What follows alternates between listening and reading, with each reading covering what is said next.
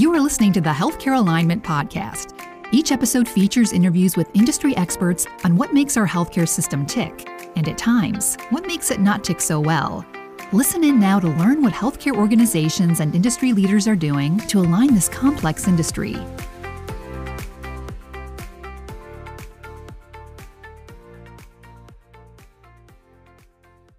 Today, I am very excited uh, about the panel that we have uh, and our guests. And and as much as I'm excited about the the topic, um, that probably doesn't explain the half of it. Um, but today uh, we're going to be talking about fair market value, the 2020 Stark final rule, um, and just going through uh, and having a conversation uh, with a couple of experts uh, on this. So my name is Alex Krouse. I'm Associate General Counsel with Parkview Health.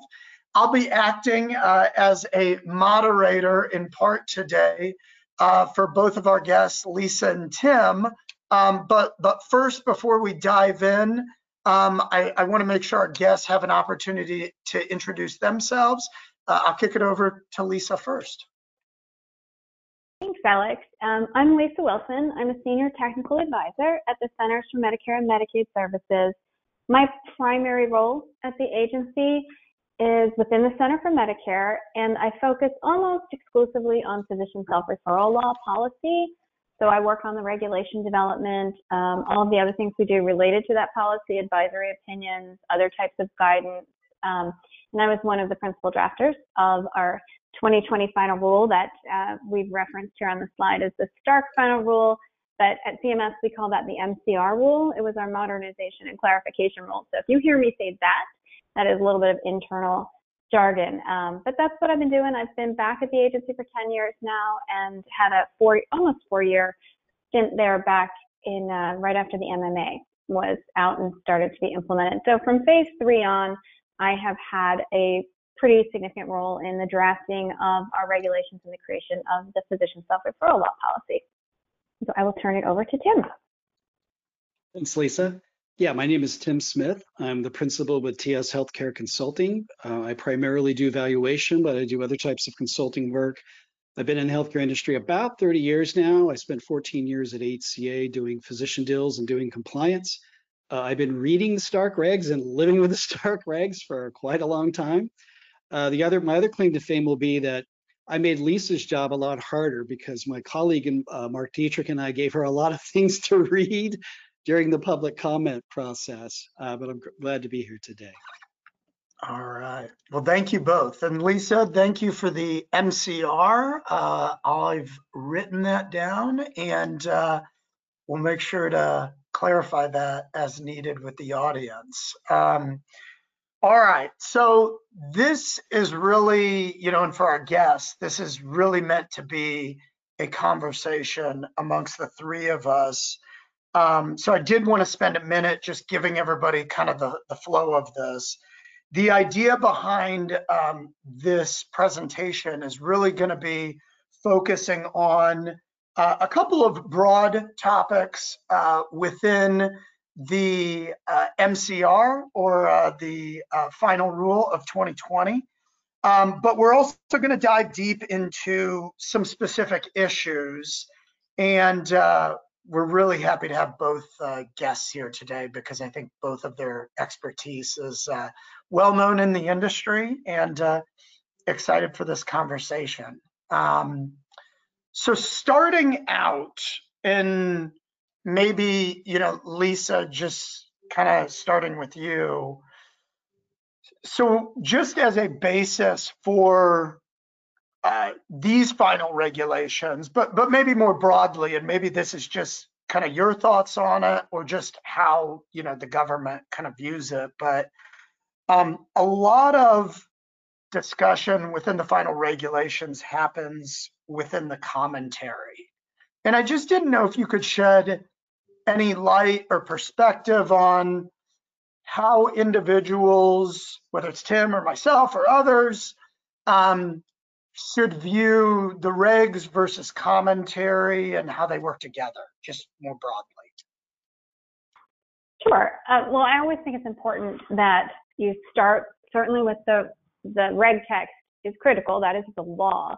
But the commentary is where the agency has its opportunity to share insight into its thinking, insight as to how it views those regulations and what they mean, and sometimes really just respond to questions that maybe ultimately don't result in any kind of change to the regulation text or anything that you'll see if you only looked at the regulations, but so much valuable information is in the preamble and that commentary because we do answer people's questions. It's an opportunity for notice and comment rulemaking, publicly available information for everyone to go back to and reference. And I would say you would be remiss if you didn't spend quite a bit of time reading all of the preamble and the commentary anytime you want to look at a regulation to see what you, what the government thinks it means.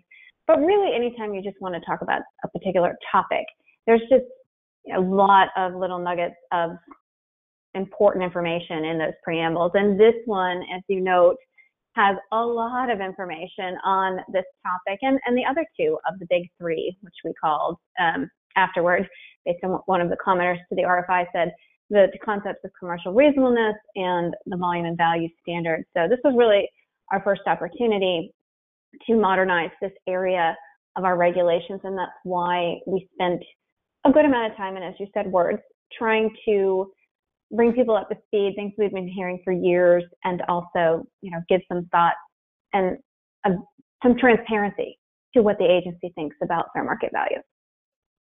Yeah, yeah, that's very helpful. And and I mean, so speaking a little bit more towards spending the time, and some of this may be kind of, you know, intertwined. I mean, what were some of the reasons of just needing to spend so much time providing commentary, maybe specifically on fair market value. Uh, you know, just thinking about the other phases, because I have, and I don't have it here, which I should have.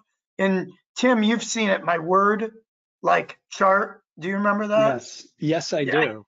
Yes. So I, Yeah, I, it, was a I, uh, it was a big. You had a big bar chart that showed that. I think even the three of them combined, phase one, phase two, phase three, from the 2000s, had only a fraction of the wording of the uh, final regs. yes, yes. And I did not count them one by one, Lisa, but I did turn it into a Word document and had, uh, that that count the words for me. But I mean, serious. So just thinking about phase one, two, and three. Thoughts on you? You mentioned the big three, but why uh, a lot more focus on fair market value? Was there just a lot of questions on it, or did the agency feel there needed to be a lot of clarification? Um, I think a little of both. So you may recall the regulatory sprint is kind of where the original request for information came from, and we took the opportunity. Um, at that point, we were asking questions about the transition to value-based care away from a volume-based system. System. We said, you know, anything else you want to hear about? Because for years, people have been asking the agency to explain its interpretation of the volume and value standard, and there hadn't been a good opportunity to do so. But when we did the RFI, we got a lot of good information about fair market value and why some of the prior commentary, which, as you noted, was not that extensive, and I don't want to call it throwaway commentary, it certainly wasn't, but like a sentence that you might find that to the agency was just a different way to say something, actually ended up having a lot of meaning in the industry and maybe was not representative of, of what we were thinking. We certainly weren't trying to change the way the valuation community does its job and handles itself and values assets or services. And at, through the years, we'd hear, well, you know, you said this sentence in this particular rule, phase one or phase two, and, and really that's so hard to live with because people are now asking us to do X, Y, or Z. And those are things that maybe we just didn't understand and didn't certainly mean those kinds of things. So this was the first opportunity in a refresh of our regulations. That's why we call it the modernization and clarification rule um, to address the, the key terminology that you find in so many of the exceptions to the physician self-referral law that is so critical and having a better understanding of the agency's thinking and the lack of thinking in some areas as the case may be, you know, where words didn't really mean what people thought they meant, the opportunity to clarify that and become more transparent on this topic and all three of the, the big three topics and the key terminology. That was why we spent that much more time. And over the years, we've been hearing questions. We'd seen a lot in litigation with our law enforcement partners. We, we were aware that the industry believed that the agency thought things that maybe it didn't and thought that things we had said meant something that we didn't intend for them to mean. So we thought it was a good opportunity to learn from the industry and the regulated community to get a little more information for ourselves and try to reestablish a set of rules that would provide a better framework for everyone to do their job because it's not our job to do fair market valuations. That is not what we are capable of doing. It is not what we're qualified to do. And in fact, we are prohibited in the statute from doing that. So that, that's sort of why you saw so much more. It was a culmination of years and years of those things. So it's so it's uh, in, in in other words, maybe CMS is not in the fair market value business. Is that is that fair? To sum it up in one sentence, that is very true. got it. Got it. Well, okay. So I've got Lisa your perspective. Tim, you were a major commenter on this rule, providing a lot of industry thought leadership. I guess knowing maybe Lisa's perspective on, you know, CMS's need to clarify this and things being taken different ways, just from your experience over, you know, phase one, two, three, um, what are your thoughts on that? I mean, do you needed? Were you an industry participant that was like, yes, we we need clarification? Oh yes, yes. In fact, this was a, I, I think uh, a key point of both Mark Dietrich and I in our feedback and uh, of what we gave to CMS in the public uh, comment process. We briefed them at length. Um, if you go look at the public record, there's some rather lengthy documents where we went through for CMS how the industry had been interpreting various things that they had said. Um, everything from the, you know, the proposed and then removed safe harbor uh, method for an hourly rate how people had interpreted that to mean certain things, how certain phrases about using survey data had meant certain things, uh, and so forth. And that was that was one of the main things we said in our public comments was, hey, look, we need you to clarify. What are you, what are you doing here? What's the approach? Because the industry really does think when it comes to compensation valuation, maybe not so much the other valuation areas such as real estate or business valuation, but in this area, um, everyone is looking to you to tell us how to do the work. That's the orientation of the industry. And so, um, you know, this was a great clarification. And I think it's abundantly clear if you take the time to read the, the preamble commentary um, that CMS is saying, yes, um, we're not in the, we're not in the FMV business. Um, and I know a lot of commenters hit CMS with all kinds of questions about how do you do this? How do you do that? What's the impact of this factor, that factor, this other factor? Um, and you know the response has been here's the definition and here's some guidance definitionally but you know we're that's not what we do so i think that message came through loud and clear so to speak yeah yeah no no certainly i mean and and maybe that gets us a little bit of um, this final kind of quote here not to kind of harp on it but it is interesting, Tim, that you make the distinction of other valuation areas. And I don't know, Lisa, if you've thought about this before, but maybe this is actually this is the first time I'm kind of thinking about it. But it is interesting to note that when it comes to other types of valuation, such as, you know, real estate, that I would imagine the requests or questions around that are probably less because the industry has industry standards for figuring out rental payments and everything else. But on the comp end, as Tim notes, it's kind of like, well, people were looking to CMS. I don't know. Had you ever thought about that before?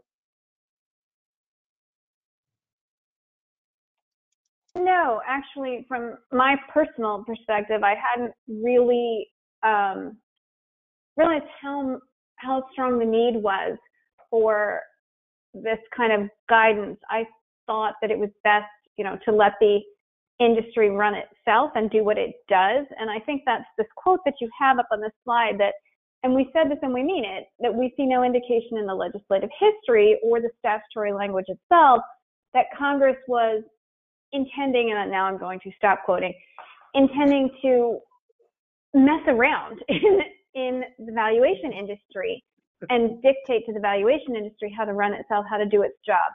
I think the statutory definition of fair market value had to be there. If you're going to use a term that says compensation has to be fair market value or rental charges must be consistent with fair market value, then you need to explain what you mean by fair market value. And then that statutory definition goes on further to say, comma, consistent with the general market value. And I think that's the part that was consistent with what you do. And the general market value I think CMS took the position is what you do, you evaluators. That's what you do. You figure out the general market value, but we need a definition in the statute. We need a regulatory definition. So let us give you a framework and then you go do, you be you, you do you and do what you do because that is not what CMS does. And I do think that is what the statute is about, that it was not trying to upend the valuation community. And then to Tim's point earlier, we apparently did upend the valuation community a little bit. And we did hear that in the comments that, hey, you said X, and that's not how we do it. And when we look back at those words, we think, well, did we? Is that a thing? We didn't mean to do that. So I think this this is very true that this is we need some structure in the statute. We need a little bit of a framework here. But really, in actually developing that value, that's what you all need to figure out. Yeah. Yeah. On that on that point, Lisa, I guess one clarification is you talk about the valuation community, but the agency doesn't require you. I mean, you stated this clearly in the regulations that a, that a that a professional valuator like me or an outside valuator be engaged to do the FMV analysis. That's something that you think can be done internally as well as by professional valuators. Is that would that be fair based upon what you stated in the regs or the preamble? That is right. Excuse me. Yep, that's that's absolutely right. When I say valuation community, please take that, especially for purposes of this call, excuse me, as the broad group of people valuing the arrangements that they are entering into and the services that they are getting, the items they're purchasing, the real estate or equipment that they are leasing, and that could be internal. And I think we have said before that, and we've used this term, and maybe it was an unfortunate choice. Any commercially reasonable method of valuing is okay with us, and by that we mean whatever is appropriate for that transaction. And if you have developed an internal methodology for valuing um, service arrangements, for example, or you go back to you know current rental rates that are being charged somewhere. There are lots of different ways to value. We do not require an individual valuation for every arrangement. We just require that ultimately the number that result that the compensation ends up being is fair market value in accordance with the definitions that we have, and, and that includes the, the concept of general market value. Yeah. And, And I, uh, well, uh, Go ahead, Go ahead. Alex. Well, okay. Well, yeah, a couple follow-ups because I think it this will set up some other topics, Alex, if we could, is just with Lisa, is um, yeah, I think that's important. It's about the work itself. It's not about who does it. Is would that be a fair way to say it, Lisa? In terms Yes. of fair market value? Yeah. I will say you clarified so much in this, and I, I want to point a few of these statements out where you talked about uh, how in the past many had interpreted CMS as favoring one approach to value over another. I think you said, you know, we weren't trying to promote the market approach, other other approaches, or we weren't trying to prescribe methods. And you reaffirmed the any commercially reasonable method standard.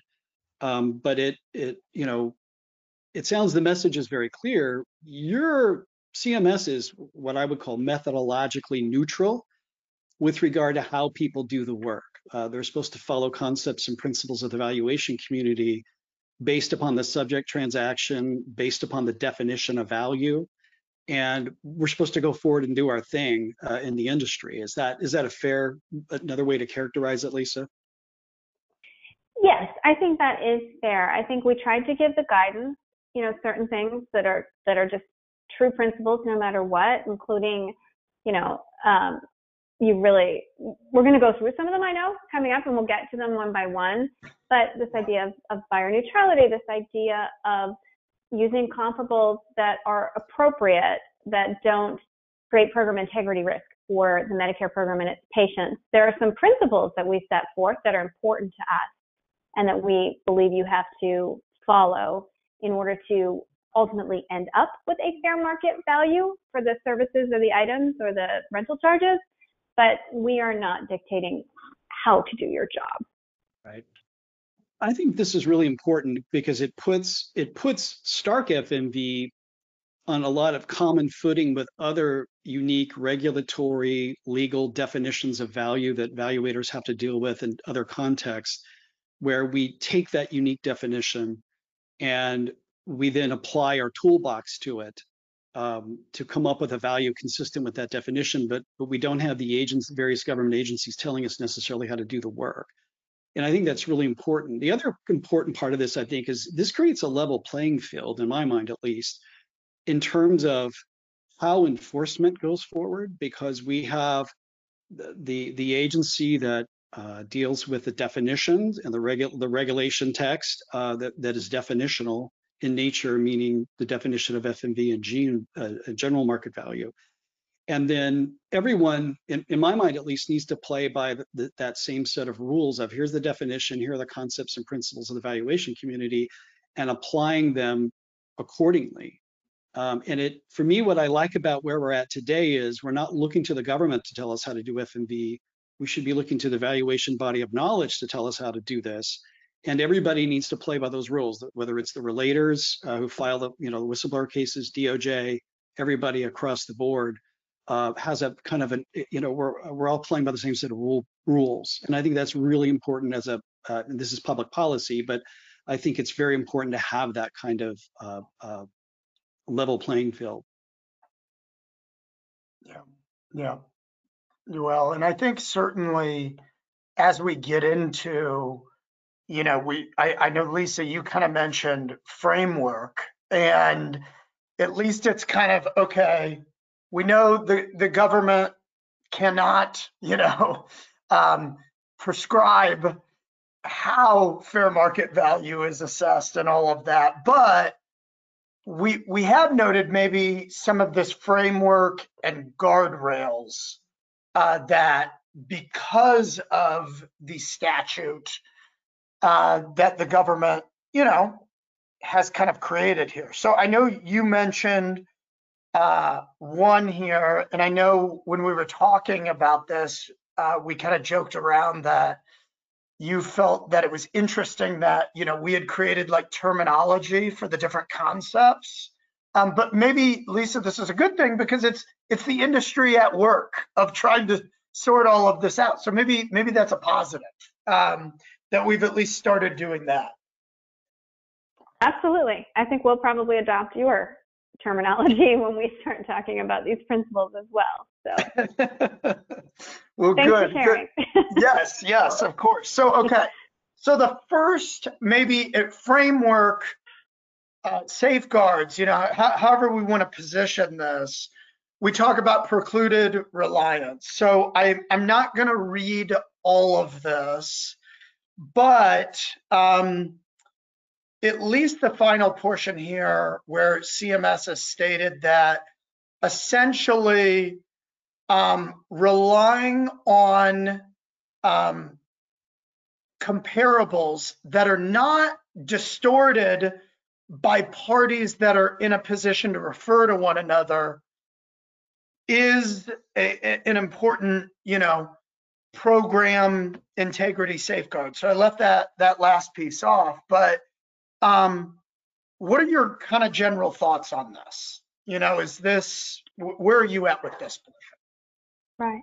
So I went back and I, I reread the commentary to see the context for this. And I remembered after reading that about the mistakes we made with some of our proposals. They were a little off target. But one of them related to this. And, one of the commenters was talking about the way we may have proposed to define general market value or or all of the regulations related in this area may have resulted in people just having a very subjective opinion and saying, well, this is fair market value, and it would have fit the regulatory definitions as proposed. obviously that wasn't what we intended, and this language related to that. And this is old, um, an old concept, obviously from phase two, that basically putting it in another way, if, if you're going to talk about baking, let's say, if you use bad ingredients or even cooking, if you use bad ingredients, you're going to get a bad product at the end. You're not going to like your dinner and you're not going to like that cake. And so this is that idea that if your comps are just full of other transactions where the parties are in a position to refer to each other, you may end up with a distorted valuation at the end. And we perhaps will not accept that. It may also tie back into the concept of the volume and value standard in a bit. You, if you're only using comps that have parties who are making referrals to each other, and that's where you're getting the idea of what they should be paid, that creates a program integrity problem. We have serious program integrity concerns when any of the big three are at issue, whether there's a volume and value uh, problem, whether it's a commercial reasonableness problem, or whether we end up with not fair market value. And I think this is a reflection of if you're if you have bad inputs, then you may end up with a bad outcome. And we see the connection here too. I personally see the connection a bit to um, the general program integrity concern related to when you are looking at or taking into account the volume and value referral. So I think that's what this is really about. If you go back and look at it in the context of the comment that came in, it was a comment on a proposal we didn't finalize. Got it. Got it. Tim, thoughts on this? Sure. Yeah. You know, Lisa, this is something that it, it, for me, it was interesting because you're right. This was in, it started in phase one, it was in phase two, this, what we're calling precluded reliance. It had, it was worded a little differently then, but it was basically this idea of you shouldn't be relying on market data from parties who have other business or referral relationships as the sole basis for determining FMV. Um, is that correct? Is that a fair uh, interpretation of it? Yes. Mm-hmm. People are not aware of this. If I told you stories, Lisa, of even lawyers talking about, oh, you can use whatever data you want, there's no issue. Um, it, it's something that a lot of people don't, uh, for some reason, doesn't register with a lot of people. So I'd like to, if I could, tarry on a little bit with you, just get your reaction. But I, I would like to start out with clarifying a couple of things. Is and the first question would be: Is this a concept that applies to all data? It doesn't matter if it's real estate data, comp data, business transaction data. This is a kind of universal principle uh, uh, across the board. I believe that's right.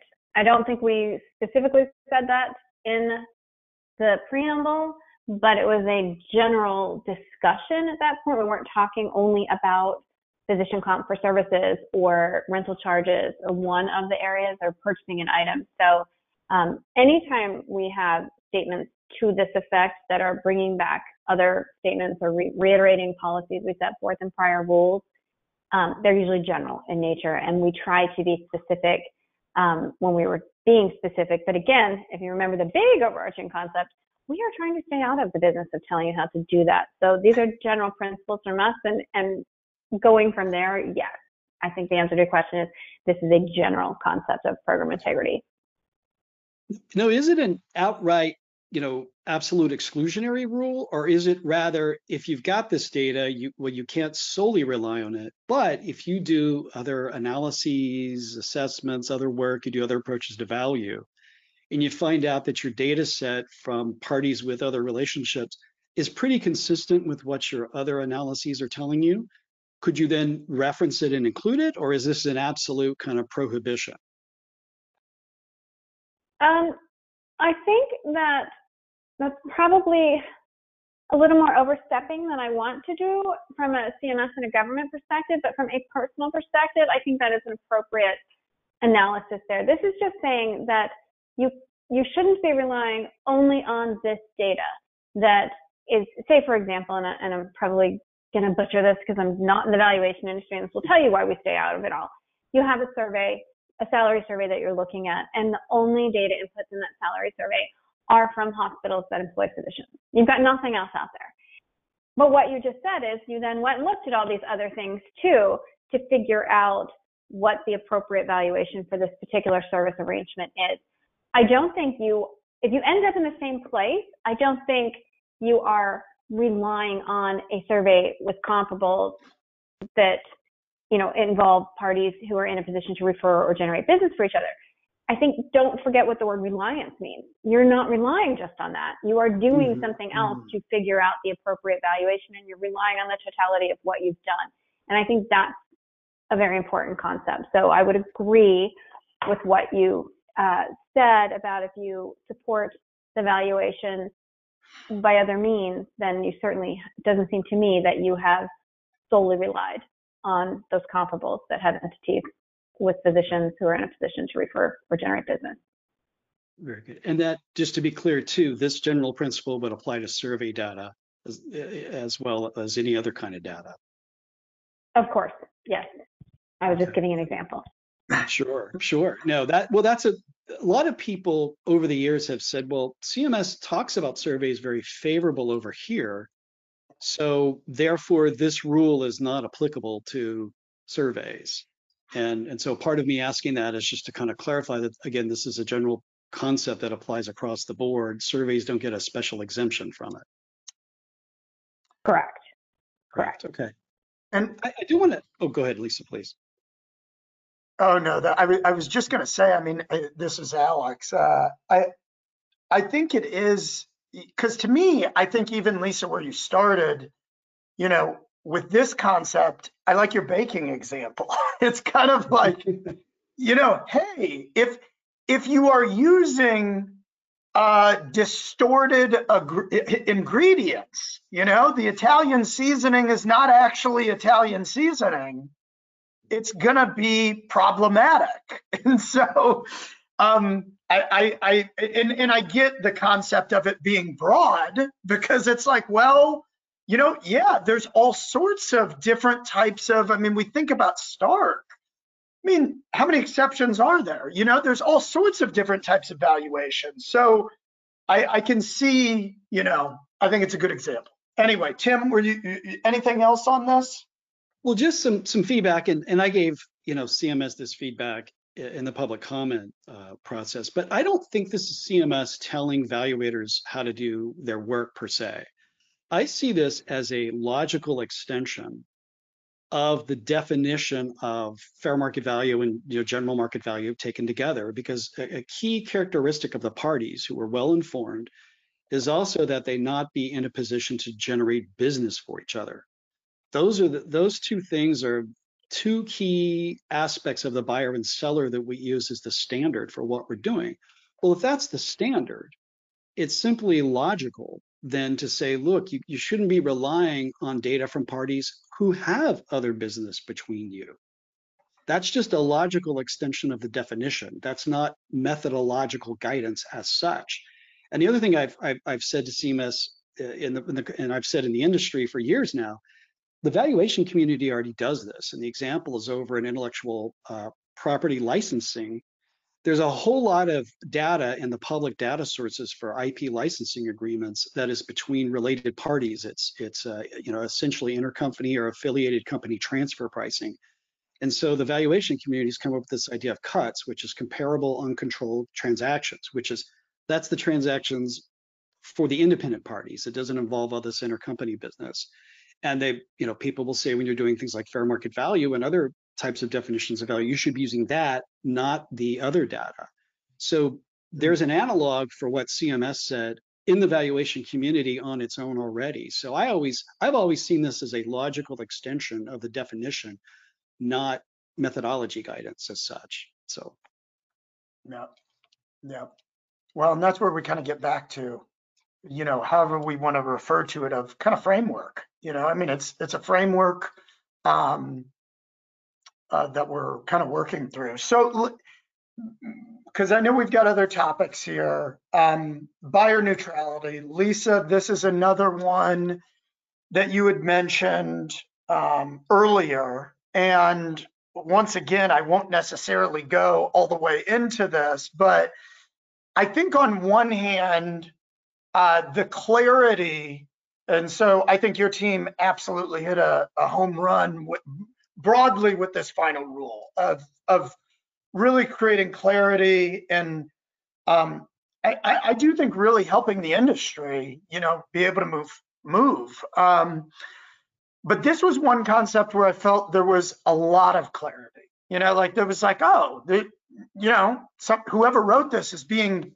very, very clear this time. And I'll just kind of, uh, you know, highlight the the applicable portion, but uh, we've labeled it buyer-neutrality.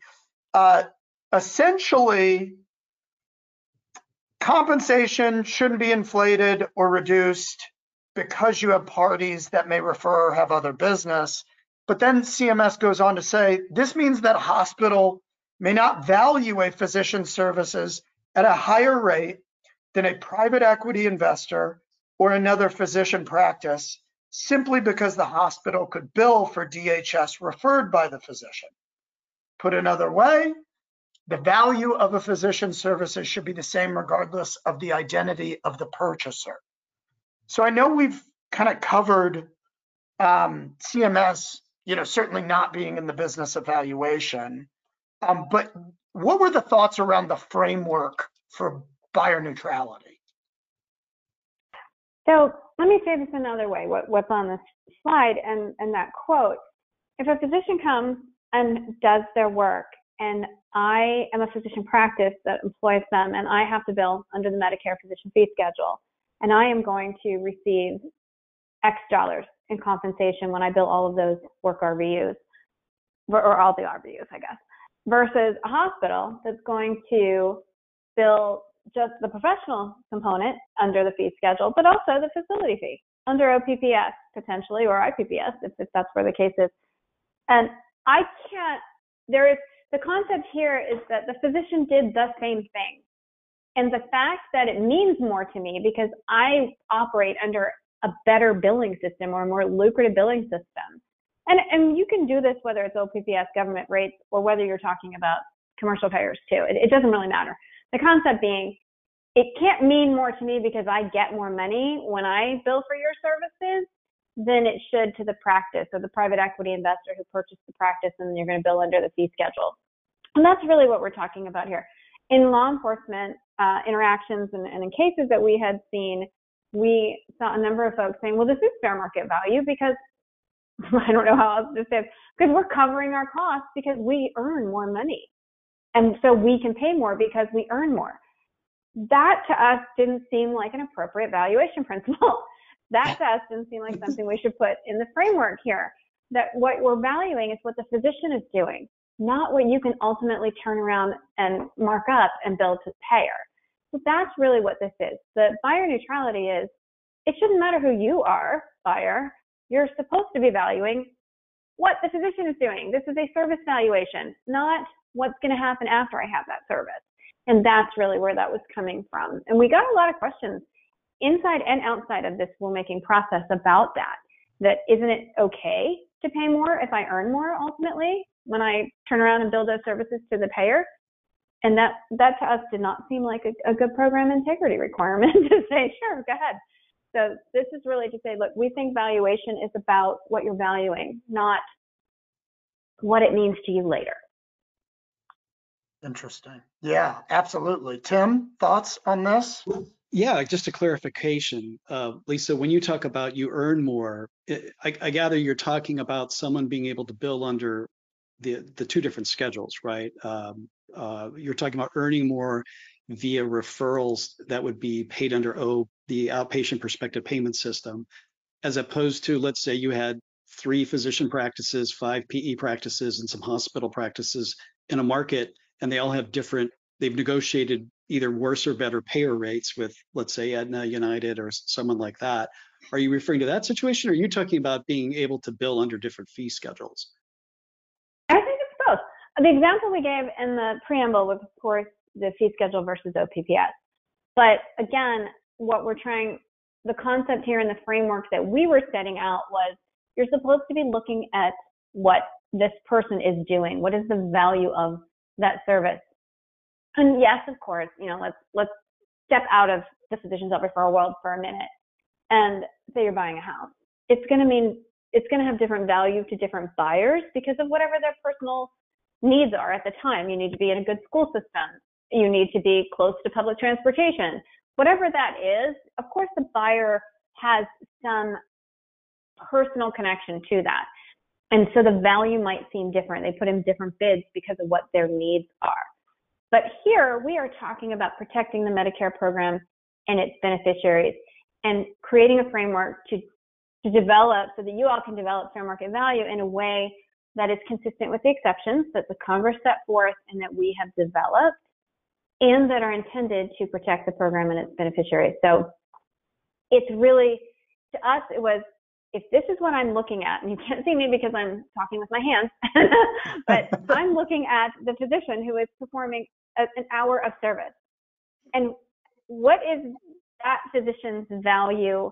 What is that service worth? What is that hour worth as opposed to, in the example of OPPS, I'm going to get a facility fee and I'm, I, the hospital, if I employ that physician and I have them work in an outpatient department, I, the hospital might get $1,000 for that re- reimbursement for those particular services overall, including his reassigned professional fees that I'm going to bill to versus a physician practice that, you know, bills under the fee schedule for the entire PCTC combo under the fee schedule, they're going to get a lot less than that thousand dollars. That's one perfect example, but it's not the extent of the policy. It's not just about the federal payer system. This is about truly more buyer neutrality. Is that concept? Is it's the value of the services should be the same regardless of who's paying for those services, who who the entity is in terms of physician self-referral world, entity paying for those services. Yeah. Well, and there's there's one, and I think we talked about this before, kind of while we were planning this, but I wanted to make sure I brought it up. Um, Lisa, you would also mention like the concept on this too is kind of hiding the volume or value in buyer neutrality with OPPS, like meaning, you know, and, and maybe, you know, you correct me if I'm characterizing this, but I'm trying to think about it in my own head of you have buyers in a market and you have a buyer who, because of OPPS or referrals or you know downstream revenue, as some call it, is able to even they're able to pay a higher rate, even if it's within a survey range, let's say. But it's possible by taking an approach where you're not buyer neutral you could hide volume or value within those kind of payments in a way? I mean, is that is that kind of what you were talking about before? Did I characterize that incorrectly? Um, so I know what you're talking about. I think we were talking about that in the concept of losses and fair market value that we're going to get to as well. And I, yep. I'm going to be very clear. We we discussed this, and, and folks listening, we are not trying to hide anything. We're trying to be as super transparent as we could. But I think what we meant was it was sort of baked in the concept, yeah. this program integrity concept about you really cannot be valuing things higher when someone can refer to you. You really should not be taking into account the volume and value of a physician's referral in any way that you are going to compensate folks. That is not, I'm trying not, I don't want to say that this is inconsistent in any way with us generally saying these, the big three are three separate principles. And we think that the volume and value test is objective. And are you paying in a way that takes into account the volume and value of referrals? We're not trying to back off on that in any way at all. But I do think this, but particularly the idea of losses, can be this idea of if you make more money, like and we talked about it there, because hospitals can sometimes make more money for the same service that a physician practice can. And we're working on this at CMS with site neutrality, and the, and the Congress is working on this with statutes that change the way we pay but there is not full site neutrality, obviously. Um, and so, yes, it, it is a, a way to add another program integrity principle here by saying you shouldn't be sharing the wealth just because you make more money than a physician practice. You're not allowed to do that. The valuation should be objective. And this is a, a framework to try to get us to the most objective valuate fair market valuation possible for services and items and rentals. Yeah, yeah. Well, I think that's clear. We've we've we've covered this one. Um, I want to make sure we can get you know to our others. So I'm going to dive in. We kind of talked about unique factors and survey use. Um, I, I, I think this was uh, another one where CMS, and I'll talk about a, a couple of concepts, but CMS kind of specifically says, hey, it's not our policy that just looking at a salary survey provides an accurate determination of FMV in all cases. But then CMS goes on to say and saying, well, you know, each compensation arrangement is different, must be evaluated based upon unique factors. And I know eh, eh, CMS had kind of, or, or did, provided a couple of examples, like a family medicine example, and then an orthopedic surgeon example, and just kind of, I, I, think maybe to highlight that there's a lot of different factors that come into play, not necessarily just a survey, but um, what were your kind of thoughts on on this section?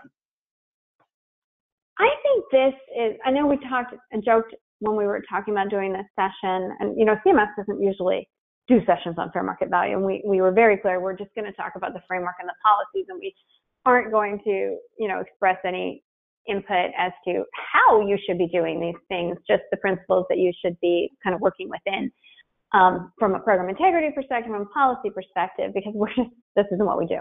What we did also talk about, joked about calling this like urban legends, um, these concepts. And this is one.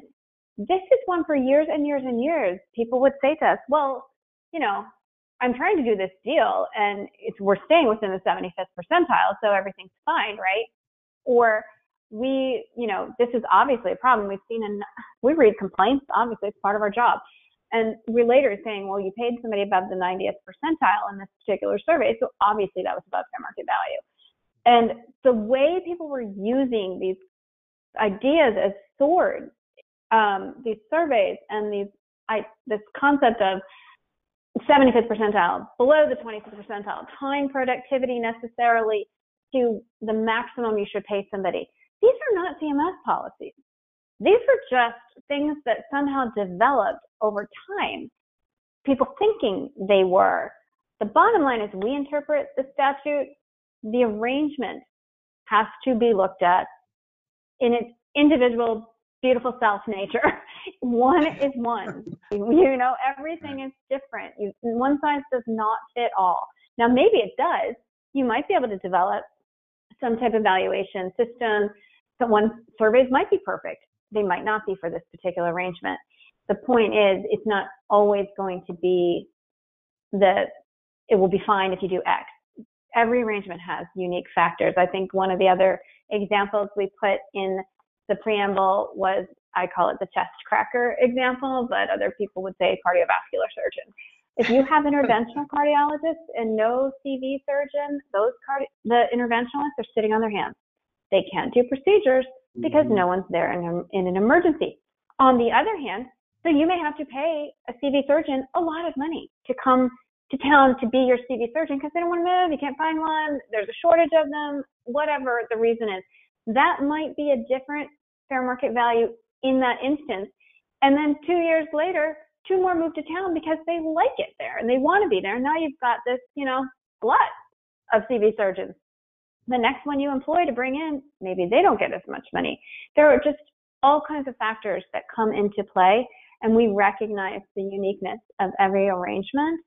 And we want to make sure people aren't feeling bound by surveys they aren't feeling unbound from them altogether either. You just need to look at the unique factors of what you have and what looks on its face, if you knew nothing about a transaction, to be a large amount of money and perhaps a lot, a shocking amount of money, could possibly be fair market value. Mm-hmm. And what looks to be an okay, fair, you know, average amount of money might be too much for this particular transaction. So that's we were just trying to break that myth that it is not always the same for everyone.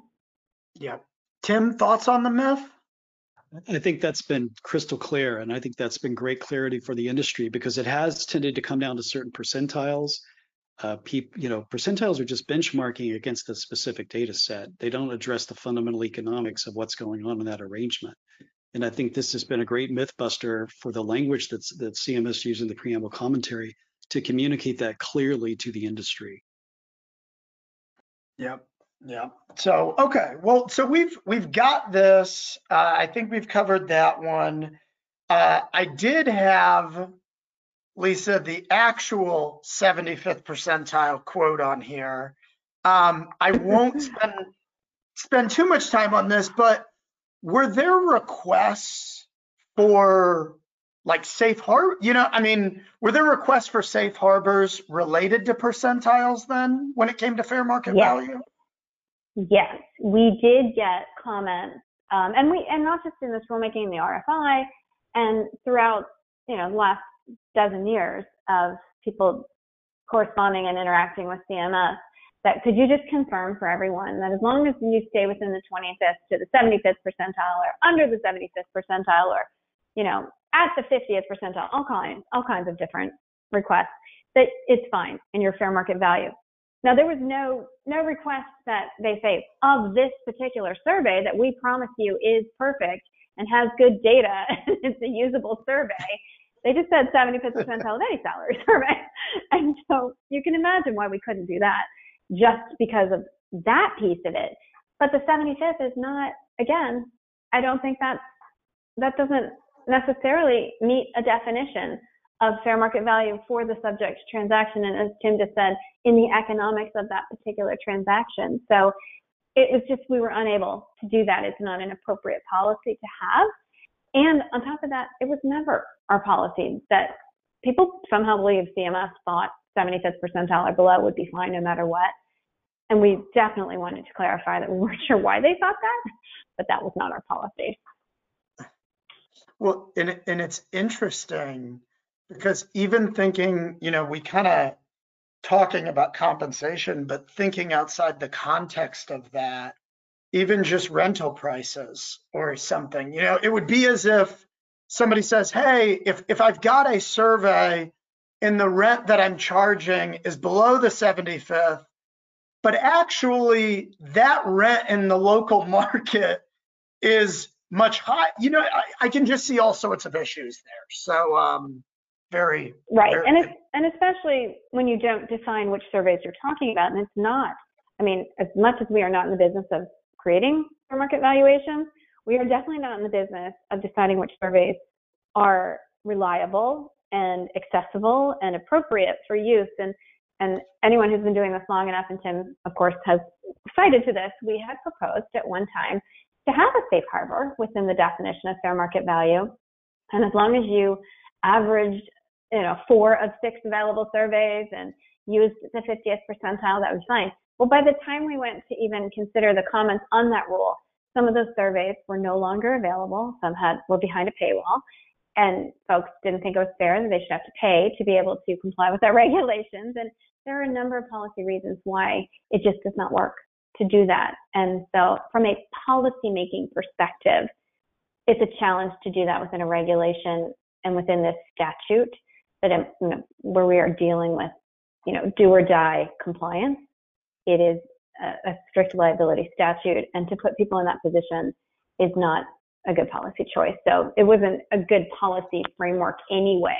But on top of that, it was an unmanageable one, what people were asking for, and it definitely was not our policy. Yeah, yeah. Tim, any thoughts on this one? No, I think I think Lisa said it uh, crystal clear. So, uh, although for the record, I thought the old safe harbor back in in 24 was or 2004 was pretty good for. I mean, it was limited use, right? It was just a basic hourly rate. Uh, granted, the number of surveys became a problem trying to get access, but I like the idea, and I I thought some of the industry's complaints about it kind of baffled me. So, for what that's worth. Yeah, yeah. But I definitely get the barriers. I mean, it's a good point. I mean, there is a lot, uh, a, a lot of issues with that, and especially as we kind of go back to the beginning of there's a framework here, but it's not establishing how. Uh, I can see that being problematic. Um, okay, so final uh, kind of you know topic um, is really kind of And I think I've got here uh, our conversation about ongoing losses and how that ties in. Um, so uh, this quote relates to all the physician losses issues. And, you know, I, I won't read the whole thing, but I, I will read, you know, a portion. Compensating individuals at an ongoing loss may create risk that compensation is not representative of fair market value. So a commenter was asking, should that be included? And uh, it seemed as though the comment was, you know, hey, we agree that compensation of a physician at an ongoing loss may create or present program integrity concerns. But CMS felt, hey, we didn't need to include it. And if you keep on going, it kind of goes back to buyer neutrality. You know, if, if we've got buyer neutrality, it shouldn't be, you know, an issue. What are the just thoughts around ongoing losses, physician losses, and so on? So also, um, not in this quote, not in that section right there, but in the commercial reasonableness section of the regulation, we discussed this quite a bit um, as well. And the examples that an arrangement itself could still be commercially reasonable even if there is a loss because this issue came up in both contexts. And I think um, we probably should have referred back to that discussion a bit too because I, I believe that we did a little bit better of an explanation in that section about why um, an entity might enter into an arrangement where it would not make money, where it would have a loss potentially. There are a number of reasons, other regulatory obligations, have TALA, for example. Um, you might or the chest cracker example is another good one, uh, that you may end up paying a physician, a chest cracker, a CV surgeon, in a way that you're not going to make any money off of their professional services. But you have to offer that service to the community. It might be the community you serve, and there's a need in the community for all of these different cardiovascular interventions and abilities. And so there are lots of reasons why you could enter into an arrangement that is commercially reasonable, even though it may still result in a loss. Now, we had comments come up in the fair market value context as well, saying that, you know, that wouldn't be fair market value either if you did that. And there, yes, there are two different concepts, but it's a big picture of this idea of a loss. And I think that what we are trying to say here is we get. There are program integrity restrictions in this framework that we are putting forth when it comes to fair market value. But in the big picture, of why you're in that arrangement and why you are paying that particular compensation that we think these other program integrity requirements will protect the program and its patients. And we need not say, and again, we don't opine on fair market value, that it will always not be fair market value if you're not making money. Because you're right, it goes back to buyer neutrality. If the service is worth if I need a service but I can't even get reimbursed for it, does that make the service of no value? Of course not. The physician still spent time on it. Does that make the item have no value? Of course not. The item has value, objective value.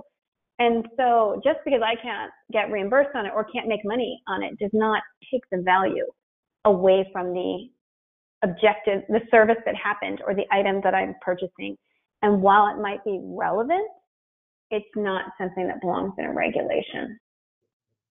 Yeah. I'm gonna Yeah. leave. I'm gonna leave that one for Tim to comment on. Tim, Tim, thoughts? Well, well, yeah, but, but let me let me start here.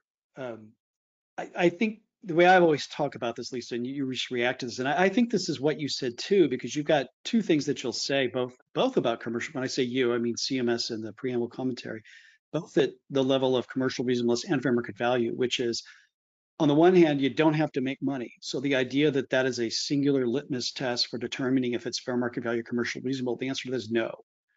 On the other hand, it's not, and I'll use the language you used uh, on the, the commercial reasonableness side, it's not completely irrelevant. And I, I, I think it seems to me that you've got you've, you've got an issue when it happens that you need to address and look at um, as to why it's happening. But as I see your commentary, Lisa, it's you're you, you know you're opposing the extremes either you know losses simply don't matter at all forget about them or losses singularly determine fair market value and commercial reasonableness. Is, is that a fair interpretation? Yes, I think that is, is exactly right. It's difficult to come up with a policy, hard and fast policy for every circumstance. And this kind of all goes back to the, right. I think we use the terminology economics of the subject transaction, which of course, um, you know, threw people into what does that mean? It's the facts and circumstances. And if you ever hear us talk about anything else in the physician self-referral law, we always talk about the facts and circumstances of the arrangement. And I think that's the underlying principle of all of this. It's the facts and circumstances of the service you're valuing, the item you're purchasing, or the real estate, and the arrangement that the parties have. And all of that is the most important thing we're looking at here. We are looking at the facts and circumstances. And, and to have a hard and fast objective rule that happens every time, we can't do it. Right. One, one item of clarification would be just in terms of how people think about this at a practical level in their compliance programs, Lisa, would be would be this. Many people might think, well, I've got a really good commercial reasonableness analysis, and then I've got a really good fair market value. They don't address the fact that this arrangement loses money so I can ignore the question of losses. Or, eh, eh, okay, that would be one approach. Another approach would say, yeah, I think I've got really good grounds on these two areas, but I, I, I do think because we're losing money, maybe we should go the, you know, we should go do an analysis to understand our losses and be able to look at why those are happening, given that we think is, is fair market value which of those two options in it you know would you think would be are more consistent with your guidance on uh, on these matters? I think that anyone who is, this is my personal opinion, that anyone who is in an arrangement that has ongoing losses would, at their detriment, assume that's fine just because they had a legitimate business reason to enter into the arrangement and the valuation shows that objectively, you know, that service was worth X or that item was worth X. I think that is something from a bigger picture to look at and not just because the physician self-referral. We are not the only fraud and abuse law out there. In fact, we're just a silly little payment rule. But there are a lot of other fraud and abuse laws out there that that affect that apply to physician referrals and referral relationships. And so to um, to not take that seriously, to not be looking at that type of arrangement, be very very comfortable um, that that you are in an arrangement that can continue would be foolish. But to that, to saying that, going back to that language you cited, Tim, from the commercial reasonableness section, it's not completely irrelevant, but it is not dispositive that an mm-hmm. arrangement is not commercially reasonable. And I think we have the same thing here. It's not irrelevant to fair market value, but it's not dispositive that something can't be fair market value because there is a loss. Because again, that goes back to I am a physician practice or I'm a hospital and I'm billing for the same exact service to my payers, and one of us is going to make more money than the other. So all of these things I think tie together that would hopefully create that set of woven together principles that people understand the policy that we're trying to get at, but not, as you say, not we don't want to interfere with your methodology. Yeah, I think that's fair. Um, all right. Well, I know, you know, we're we're at the end here. Um, I I really appreciate both of you um, being able to have the conversation here about this. I think this was excellent. I not that I asked either of you, but just any any final thoughts. Um, I don't know, Tim. We can start with you, and we can see if Lisa has any just any final thoughts on on this or just the work that Lisa's done on this or anything? Absolutely. No, I want to say this publicly, and and and I've said this in some of my webinars. Lisa, I think y'all did a great job. Um, you know, and I like to make jokes about lawyers with calculators and talking lawyers talking about FMV. That's a running joke now at AAPCP, by the way, Lisa. No, but y'all did a real good job. What it, what what you you know, as regulators, you listen to the industry. I know you have a task to do, you have a statute you have to follow, you have regulatory rules you have to follow. But you listen to the industry and and you you put a lot of work into this. It was very clear to many of us, even with the proposed regs, even though we didn't like certain things about it, that you would really put some thought into this. And I, I think you've just done a, a, smashing job. I'll use some kind of British language here, just a great job. It's, you know, just wonderful. Um, But, but seriously, as evaluator, you know, I've, I've written a book and we'll, we'll plug it real quickly because it's an AAP, uh, AAC, AAPCP publication. It's called The Complete Guide to Fair Market Value under the Stark Regs. And what's unique about it is we traced all the public comments and you can see those comments in full that CMS was responding to. And then there's a whole section that looks at these on, on these topical levels, which is where, Lisa, we've gotten some of the terms. But much of what we've talked about here is in the in the book. But when after I wrote it, I came to this conclusion of wow, they did a great job of giving us a definition of value that is clear and it meets all the, the elements that a definition of value should have if you look at the valuation community and some of our professional standards. And I, I just think this has just been, um, I, I, don't give regulations a lot of comments as a general matter, uh, kind of, uh, but y'all did great. So I'll, I'll leave it at that. I, I do appreciate that on behalf of all of my colleagues at CMS who, who worked on this rule. And there was a huge effort on the MCR rule. And I will hope that, I mean, one of the, one final thought is whenever we are in this particular rule, I should say, in the MCR rule, we were hoping to put out a lot of policies that would provide the guidance necessary for a stable regulatory environment for years to come. And I will say this was the particular area where I think we got it wrong in our proposals, and we appreciated that we received a lot of comments and, and Tim from you, Marcus, as well, and, and a number of them, but let us know very gently and, and civilly and respectfully that maybe we weren't right, that we were trying, but that we still didn't get it right. And the best thing we could do was to reorganize our regulations to make it a little more clear. Let's talk about assets, let's talk about services, let's talk about mm-hmm. rental of equipment, and to set up a framework with some principles to debunk some of these myths, to address a few issues that had become problematic uh, for folks in trying to operate their businesses in the world of whistleblowers and fear. And once we did that, just to step back. And that was really in this particular area, that is what our focus was. And I hope that we have provided that stability for years to come and that you will never hear from me again on the topic.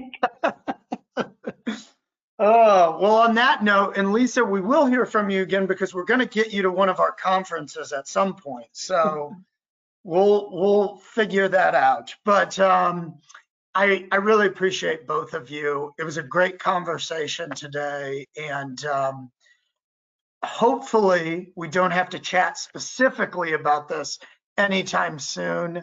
Um, but once again, thank you, and I know the audience will really enjoy it.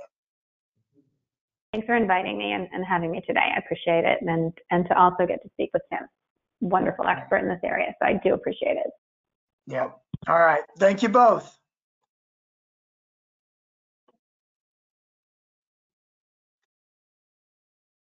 Follow us and subscribe to this podcast for future episodes.